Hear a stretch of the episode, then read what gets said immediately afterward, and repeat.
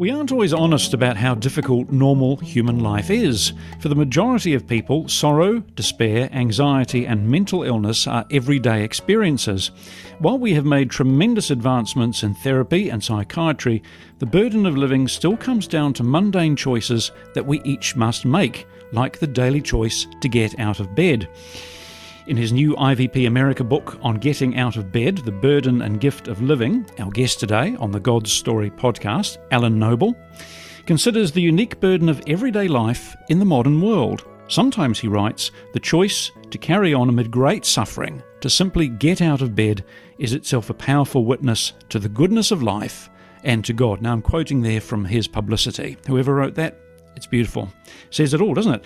Alan Noble is Associate Professor of English at Oklahoma Baptist University, co founder and editor in chief of Christ and Pop Culture, and an advisor for the AND campaign. He has written for The Atlantic, Vox, BuzzFeed, the Gospel Coalition, Christianity Today, and First Things. And Alan joins me now. Alan, hi, welcome to the show. Thank you for having me. Excited to be here. Oh, we're excited to have you. This is a marvelous essay and something that we don't often think about or even read about or hear about in the in the modern world. You write that as a child you thought that tragedies, that people who had tragedies were outliers, outliers. Uh, why did you think that? Well, I think you know to some extent I grew up around uh, people who were exceptional. Um, they suffered from addictions, from abuse, from uh, neglect, and to some extent they were outliers.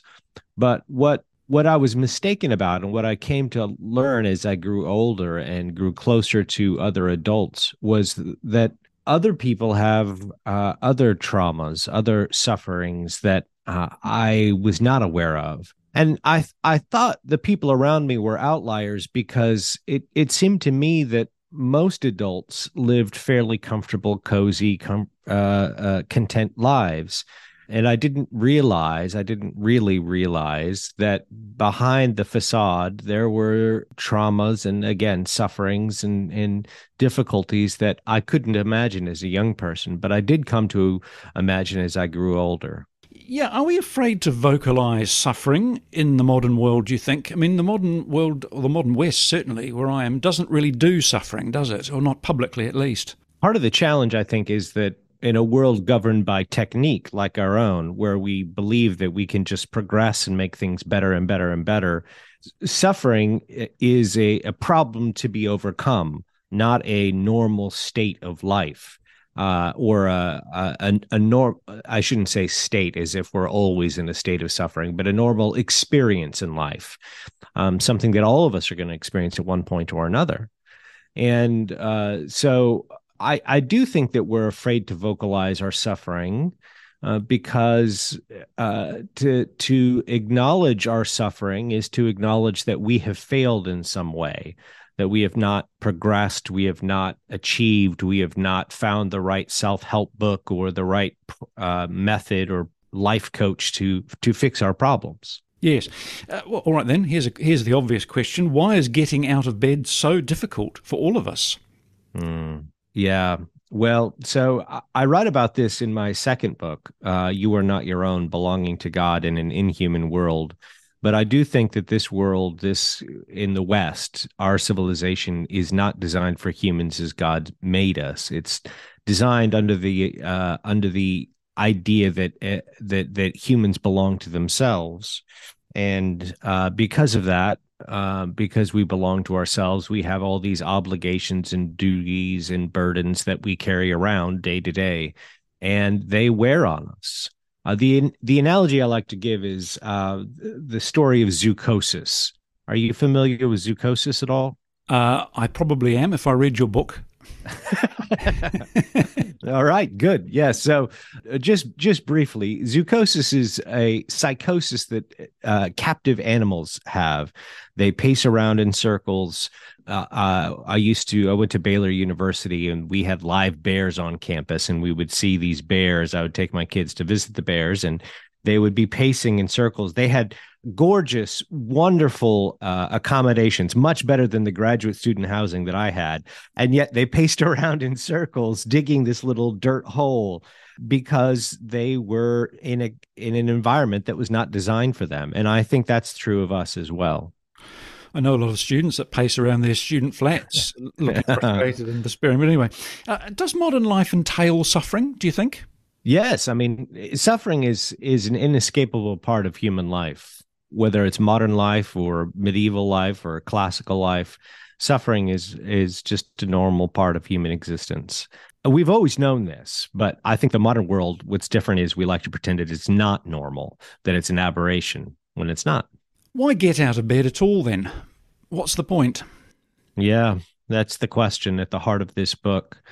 So I give a few a few answers. One is that despite our feelings of suffering, despite our experience of suffering, life is fundamentally good. That it's a beautiful and good thing.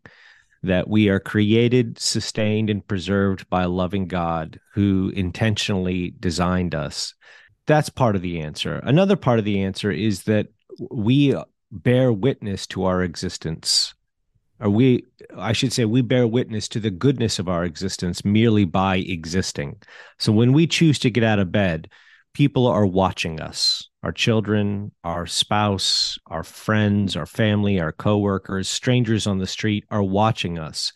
And when we choose to embrace life what we're what we are tes- testifying to them is that this life is worth living. Even when it's very difficult it's worth living do we as a society, and, and I'm in New Zealand, which is one of the highest youth suicide rates in the in the developed world, I believe, and we have a tremendous problem which is being discussed at the moment all over the media. Do we as a society know what we're doing, particularly with regard to mental health? yeah, I don't I don't think we do. We society thinks that it knows what it's doing, but but the evidence is all around us that we don't. Youth suicides are up. They're up in the United States as well. Uh, attempted suicides are up. There's a mental health crisis on college campuses. People are suffering. They're suffering tremendously. And and I don't want to discount the great advances and uh, achievements that we've seen in mental health. Uh, it's good that we've seen a reduction in the stigma surrounding mental health, for example. But clearly there are still significant problems. And one of the problems I think is that that our language of mental health gives us the illusion that we have simple answers. And that's just simply not the case. For most for most people who are suffering with a mental illness for example there aren't simple answers. There are complex answers. There's years of therapy and trying out one medication after the other and struggling and choosing to fight and advocate to get help Yes, well, uh, indeed. Uh, how do we best live if we suffer from something like depression? For God. That's that sounds like a trite answer. For God, and but practically that means choosing to get out of bed each day and just do the next thing. Particularly when you have depression, there's a feeling of purposelessness, of meaninglessness to your life. And doing the next thing can be the one thing that you can do in other words, you might not know where your life is going and might not feel that your life is meaningful. But what you can do is say, I need to get up and feed my dog and take it for a walk. I need to get up and shower. I need to eat breakfast. I need to do the next thing. And so for myself, that's been uh, a mantra that's helped me get through some very difficult t- periods. Yes, you've had a lot of suffering in in your own life, haven't you? You write about in the book. Do you, do you suffer from depression? May I ask you? I would say so. Yes. So do I. That's all right. Yeah. I had I had to talk to someone the other day about. It rang me up and said, "I'm I've been diagnosed with depression," and I said, "Join the club, brother." Yeah. yeah, absolutely. There's no uh, th- there's no problem with it in, in, the sense that it doesn't carry the uh, stigma with it that it did once upon a time. No. Um, what are some of the things we should remember in times of suffering, do you think, when we're going through those black periods of depression, say, or having problems? I think it's important to uh, have anchor points, the the memories memories of good times, of joy, of pleasure. Because when you get to uh, experience depression, you can feel like there won't be an end to it, and uh, there is. So I think that's important to remember. I think it's important to remember the goodness of the lives of others around us. It's easier to feel that that the lives of other people are meaningful even when than it is sometimes to feel that your life is meaningful um, and so remembering that means that you have to choose to embrace life um, and that's the the third thing i would say is that we have to remember that whether we like it or not we bear witness to the goodness of existence by choosing to live and move and and and have our being in God each day. And that testifies to others. Yes, no, you're right. Um, to live with a mental illness is to live in two different realities the reality of your mental state and the reality of your embodiment in a community. Now, I really like that. What do you mean by that? Well, m- mental illness traps you in your head and you can get lost in your own mind, but you're always also embodied, which means that you have responsibilities to others. And uh, this is one of the delicate things in this book is that uh, I'm not letting us off the hook for our responsibilities.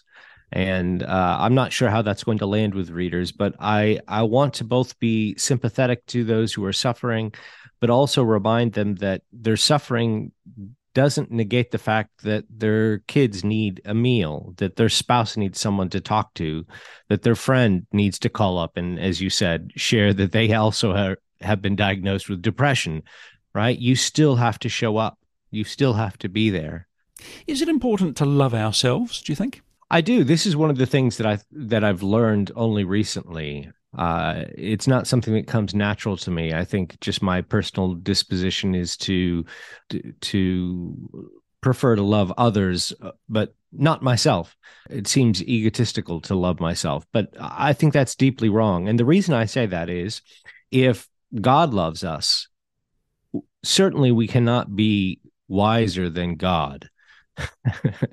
we we can't be wiser than God. We can't be more uh, pious than God. And if God chooses to love us, then we ought to have uh, that same love for ourselves.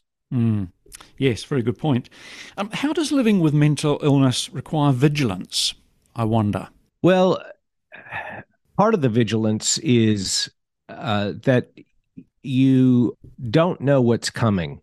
You don't know when it's going to flare up again. And so you have to be cautious. You have to be aware of your weakness, your your temptations, your challenges, the things that trigger you, and be ready to respond to those when they come.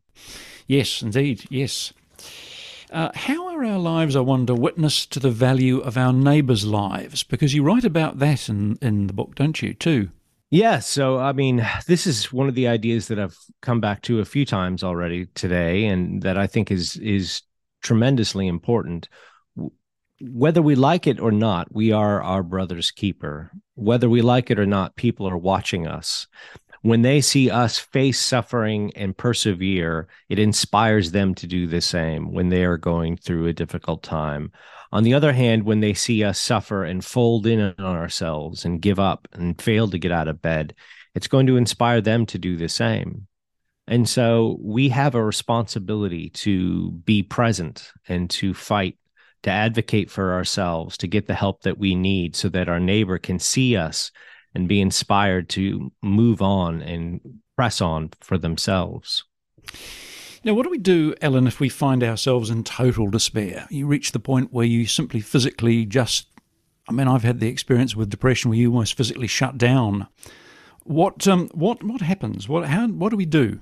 This is one of the, I think, blessings of belonging to the church is that uh, if you are in a healthy church, you should have a community because you have to depend upon a community. You have to have friends to turn to at that. And this could be very difficult to do because the modern world teaches us to be self-reliant, to to just depend upon ourselves and to fix our own problems and to mind our own business. But you can't do that in life. You have to turn to the love and goodness of others and so it means reaching out and admitting weakness, admitting that you are suffering, admitting that you need someone to carry you. Uh, and it means being involved in a community where that kind of commitment to one another is real and uh, uh, tangible. So it means calling a friend and saying, I can't get out of bed this morning. I need your help. Yeah. Uh, how do we learn? Uh, easy enough to say phone a friend, but I think some of us certainly have problems trusting our trusting our medical professionals certainly and and maybe even trusting our friends sometimes. How do we how do we get over that that hurdle that stigma? Well frankly i don't think we have any other choice. I think there are going to be times in your life where you are faced with the option of not getting out of bed or trusting taking a leap of faith. And uh, it's not easy to do but you can be brought to a place where uh, you are so desperate that you choose to trust a friend. You choose to be vulnerable with your weaknesses with your fears and anxieties and depressions and traumas. And um, there's a great beauty in the unburdening that can happen when you get to that point i think Richard Baxter from uh, I, th- I, think it's the Reformed Pastor, is it? You quote from it in mm-hmm. your book. He, had a, this is 17th century Richard Baxter, the clergyman. He yeah. had a lot to write about mental illness. Interestingly, didn't he? What is what are some of the wisdom he passes on to us? Well, uh, he has this uh, great passage where he says that um, you know people who suffer from depression have to get to a point where they trust in the guidance of medical professionals and friends when their minds are ill. I think that was challenging for me to to to read because I was definitely brought up to to think that um, to depend upon my own conscience and my own mind and uh, not to rely heavily upon other people. But Baxter reminds us that when your mind is ill, it is the help, the guidance, the wisdom of others that will help you persevere. And he says, just like you would, you know, when if you were physically ill, uh, you would trust yourself to the counsel of a doctor. When you have experienced a mental illness, you need to entrust yourself to the counsel of uh, both a medical professional and and a friend. You write uh, that grace is at the heart of being. Mm. I like that. What do you mean by that? Grace is at the heart of being. I think that that's the heart of existence itself is an act of grace. That creation itself is an act of grace. Uh, it's unnecessary, it's unearned, but it's beautiful and it's good. And I'm bring this up to contrast it with suffering as the heart of existence. Uh, this is a heavy book, and I don't want people to get the impression that I think that life is only about suffering or at its core about suffering. That's not true. At its core, life is a gift, and it's a gift of grace. And existence itself is an act of grace by a loving God. It's gratuitous, it's unnecessary, but God did it for his good pleasure. And we delight in it by embracing Him. You write also that we each participate in God's act of creation. Now, that's another part of the book that I found I found particularly interesting. How do we each participate in God's act of creation? Do you think? Well, I think we do that by affirming that act of creation, right? So he he made us, and here we are existing. But we can act in defiance of that existence. We can say it's not all that great, God. I don't approve of this creation that you've made. But when we rise out of bed each day, what we're proclaiming and when we enjoy the good creation that God has made, what we're one of the things we're doing is we're saying, I agree with you that it is good, that it is a good creation. How was Jesus, the Lord Jesus Christ, how has how has he overcome suffering? Hmm. That's a great question. Well, I'd have to think about that. I don't I I I'm not sure. Do I say in the book? Uh, I think you do. Otherwise, I wouldn't have noted it down. you have a particularly profound. You have a particularly profound section on on Jesus overcoming suffering, as I remember rightly. Uh, you may not have. I remember that I've simply written it down as a question. It's either a question that occurred to me as I was reading, or it's a question that I just wanted to ask you. I'm not quite sure which to be to be perfectly honest. no, I, a good I question to that. ask at the time. It is a good question. It is a good question. I'm not sure what the answer would be. Mm, I think he has, hasn't he? And he's certainly the model of suffering. He's certainly the model of suffering for us as as yes. entering our entering our our existence of suffering and overcoming it, even though he went through tremendous suffering to do it. Well, we better just about wrap it up, I think. I want to ask you as we close why is life worth all the suffering? Mm, because it's beautiful, because it's a beautiful gift given by a God who loves us and knows us personally and is caring for us moment by moment, second by second. It's a good life, even when it's hard. And I think that's the important thing to realize. It's a good life, even when it's hard. Mm. Can I ask you, just before we finish, mm. what have you personally learnt from suffering and through trials? Oh, humility. Humility is the key, I think, because in suffering, you are thrown back on yourself and you're thrown back on friends and you're thrown back on God. And you have to uh, accept that you are not sovereign, that you are not in charge, that you cannot control everything, and that you are dependent upon others for for your life and for the goodness of your life. There we are. Alan Noble, Associate Professor of English at Oklahoma Baptist University, and the book from IVP America is called On Getting Out of Bed The Burden and Gift of Living. You will find it profound. I found it a fascinating and profound read. It made me think, it challenged me. It's, uh, it's one of those, I think it's one of the most wonderful things I've ever read, to be honest. And I'm not trying oh. just to promote it, Alan. I'm just saying oh. that honestly. I honestly think it is. It's it's because I think it deals with it deals with an area that most people in the Christian world maybe don't want to think too closely about. Mm. And and I value its honesty and its raw honesty at times because it comes yeah. from the heart. You know, it comes from your experience. So there we are. So, Alan Noble, that's the book from IVP. And thanks too to our creative team at Liquid Edge who sponsor this podcast and to take care of things behind the scenes. Alan, bless you, brother. Thank you so much for your experience and your time. Thank you. We really hope you've enjoyed this episode of the God Story podcast. If you want to help us make more great episodes like this one, you can head over to our Patreon page and become a God Story podcast supporter. You'll receive our undying gratitude, plus a few bonus goodies for your ongoing support. Just visit patreon.com slash godstorypodcast. That's P-A-T-R-E-O-N dot com slash godstorypodcast. As always, you can get in touch with us via our website, godstorypodcast.com.